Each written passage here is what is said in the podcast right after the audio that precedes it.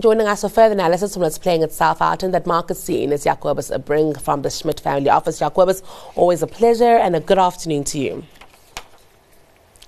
Good afternoon, always a pleasure to be on. All right, uh, Jacobus, still on Fed Watch. Um, it's, it's remarkable that we've been watching the Fed all year, but we still are on Fed Watch. So let's talk about how markets are making sense uh, of that today. Yeah, so I mean, markets pretty much uh, not only Fed watch today, but I think just sort of central bank watch in general. Um, we have um, some uh, speeches by uh, Christine Lagarde from the ECB later on today. That'll obviously be closely watched as well. But I think the main event pretty much still Fed Chair Jerome uh, Powell's speech. He did also make a speech yesterday, but he sort of tried to steer clear a little bit of, of moving the market too much. However, I think today's um, today's speech will very much be be in focus by the market you know, we've obviously seen some massive moves in yields um, over the last month, really, but uh, also in the in the last week. Um, initially, saw a very very quick steepening of the yield curve. That is now sort of reversed, so we're moving back to further into um, inversion territory.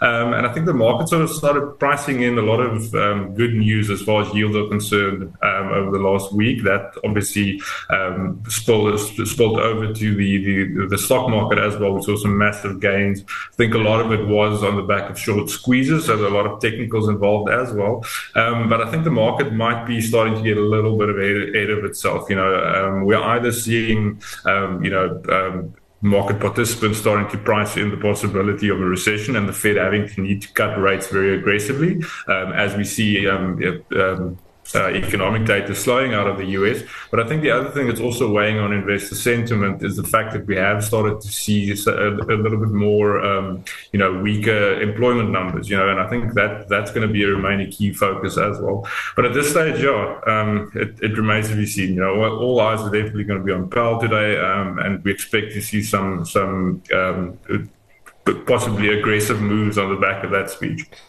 Also, keen to get your thoughts on what we're seeing here with a Chinese inflation. Uh, that recovery just looking so uneven. One day we get uh, positive numbers, next day we get mixed. Uh, and like today, for instance, we just get negative numbers. It really feels like uh, being on a Chinese econo- economic roller coaster, uh. Let's talk about that. And I think possibly why our uh, resources are in the red today. Yeah, I mean, you, you couldn't have summed it up better. It's, it's been a roller coaster ride as far as China is concerned. You know, everyone's very optimistic about the reopening at the beginning of the year. And, you know, we've just started to see very, very mixed numbers um, during the course of the year. The latest one, obviously, as you mentioned, is that the deflationary pressure, uh, pressures that worsened um, in October. Um, you know, consumer prices obviously dipped back below zero. Um, that's on the back of, you know, pr- producer costs that it's also sort of at a deepening decline. Um, and the expectation basically is that, you know, we, we're going to have to see uh, more stimulus to shore up growth in the economy.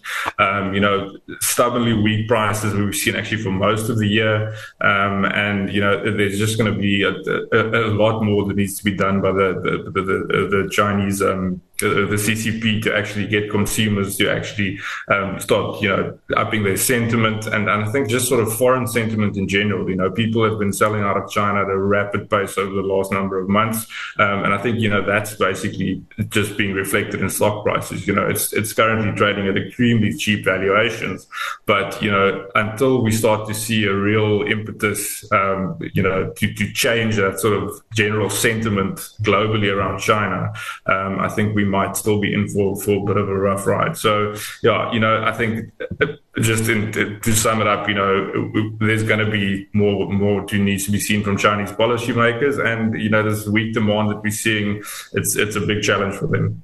We'll be watching that one very closely, Jacobus. Keen to get into some company news, maybe starting off with Sappi today. Uh, they've seen a, quite a, a, difficult reporting period, I think, uh, the one that we're seeing now. But uh, it also can't be too much doom and gloom because uh, the shareholders seem to be okay. That share's up more than 7%. Yeah, no, you know, I think Sappi, it's on the back of a, a, persistently volatile and obviously a very challenging macroeconomic environment. Um, I think, you know, they, they still delivered fairly okay results. Um, you know, there was obviously widespread disruption globally, you know, geopolitical instability, weak economic growth that we've seen, um, interest rates rising, China obviously underperforming. Um, but you know, I think despite that, and it's been sort of almost a, a, cyclical downturn that we've seen um, over the last while. Um, the South African business um, remained fairly fairly good, um, and you know, they also the North American business also did well. So you know, I think it's sort of the market was expecting the worst, and um, didn't really play out that way. There seems to be some some bright spots um, on the horizon. So yeah, seeing seeing it reflected in the share price come today. Also, keen to get your thoughts on Truworths. Uh, you know, Jacobus, I was alarmed that 70% of their sales are on account. Uh, so, in my mind, uh, of course, they have a system to work out uh, their debts, and it doesn't seem to be looking too bad. But 70% credit sales is a lot. Yeah, I think that sort of speaks almost back to the, the general sort of consumer sentiment we see in South Africa. You know, obviously, um, has a lot of idiosyncratic things that, that they are struggling with. But I mean, that pretty much to me speaks to around the, the pressure that we are finding the consumers under. You know, um, it's been a very weak economic environment. Uh, we've had interest rate hikes um, continued, um, and and clearly, you know, the, the South African consumer is is under pressure, and it's, it's being reflected in, in results that we, we, we starting to see out of these retailers. What's also interesting is that uh, they are uh, cautiously optimistic, and quite a few of the companies that we have spoken to are being opt- are slightly optimistic, but uh, mainly looking at interest rates and this optimism banking on interest rates falling uh, in 2024 and early so, uh, Jacobus. I'm keen to get your thoughts on this. Uh, you know, is it uh, prudent to rest the optimism on the interest rate trajectory, just considering the rand and oil? It's just so volatile uh, right now. Yeah, no, definitely. I mean, I think that's sort of a global trend we're seeing. You know, global fixed income markets have started to price in, you know, fairly aggressive yield cuts, um, uh, uh interest rate cuts towards the end of last year in the US. You know, possibly even earlier than that in Europe. Um, but yeah, it, it is on the back of that. You, you're completely right. And what we're seeing now in the Middle East is obviously held the oil price up. We saw the oil price rally quite strongly over the past number of weeks um, as as that sort of situation developed. But we've seen a rapid turnaround the last few days, and I think to a large extent, you know, that's being priced as weakening consumer demand. You know, supply is sort of stabilized, it, it, would have seemed for now. But, you know, if we do go into a more of a recessionary environment, then we could expect oil prices to come off um, quite rapidly. And then the other one, crucial one is obviously the Rand. You know, um, I think if we do see a hard landing sort of scenario, then the Rand's clearly might actually weaken quite a bit from here. But you know, the rand has been a sort of a perennial underperformer for the entire year. So um, you know, if if if it doesn't play out to be such a sort of heavily recessionary environment, you know, we could possibly see some rand strength. But yeah, you know, to to to put to put most of your your hopes sort of on inflation moderating, you know, that is a is, is a very sort of slippery slope at this stage, you know, because the tensions in the Middle East can go either way. Um, and if that happens, you know, the oil price is going to start spiking again. But just from a sort of a consumer demand dynamic locally, you know, we are very much in a in a very weak environment. So on the back of that, you know, we could possibly see some further moderation in inflation. But yeah, a lot remains to be seen certainly in an uncertain environment, uh, Jacob. So I'm keen to get your stock pick, but first, I'd like us to reflect on counters that have found favor with your industry peers. My pick is First FirstRand.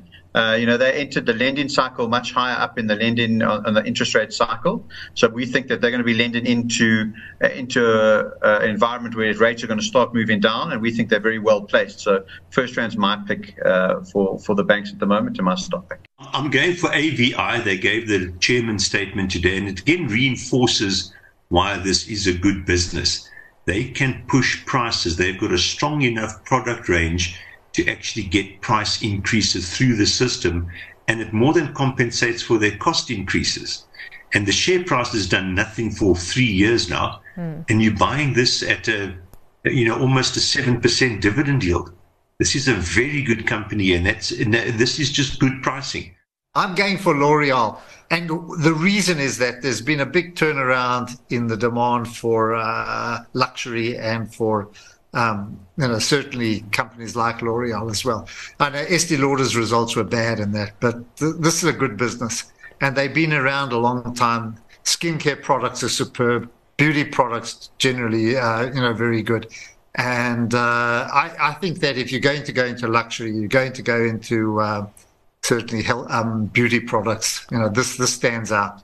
They're up about 24% this year, um, you know, in their own currency in that but I've been taking another look at them. All right, Doug, I was keen to get your thoughts on some of those counters. Uh, FirstRand, AVI, as well as L'Oreal.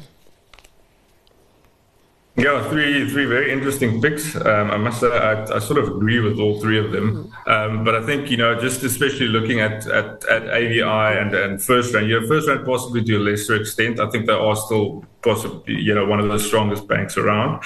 Um, you know, very well capitalized. So definitely from a from a banking point of view, FirstRand is is is a, good pick for us. But I, I, think I'd like to comment sort of on the broader um, investor apathy towards South African stocks. I mean, South African stocks are just extremely cheap, you know, um, and I think it speaks to the the FirstRand story. You know, obviously that we've seen some better better results out of the um, the banks recently, but you know, AVI similar story. You know, good dividend paying companies, you know, they've got a good trajectory. Um, so I think both of them make sense to me. L'Oreal, as you know, we've seen um, a cyclical sort of downturn in luxury um, products um, over the past year. That seems to have started to bottom. You know, uh, if we go into a recessionary environment, yes, then we could possibly see that um, accelerate to the downside. But but it seems that it's sort of bottomed that whole luxury sector. So I think, yeah, all three of those very nice picks. Um, possibly, once again, you can't really say FirstRand because then you're hanging your hat on a lot of the, the interest rate cuts possibly happening. But yeah, I think L'Oreal to me is it is up a lot year to date, but it's it's a it's a nice defensive play for me. And I think you know with all of the uncertainty around, people are not going to stop using skincare products. So that's certainly true. And which stock are you going uh, for today, Jacobus? Yeah, I, I, actually had this one um, a few months ago as well. Um, so we're once again going with Sun International. Um, you know, they reported extremely robust um, interim results. You know, it was ahead of expectations. Company grew earnings by 10%.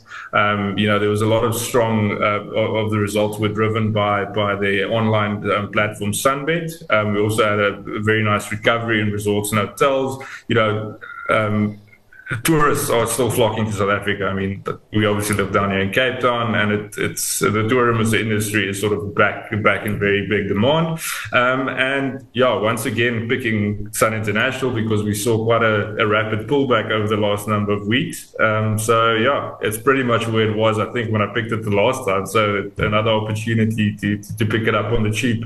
Wonderful. Thank you so much for joining us today, Jacobus. Always a pleasure uh, chatting to you. And that was Jacobus Brink from the Schmidt Family Office with your markets update.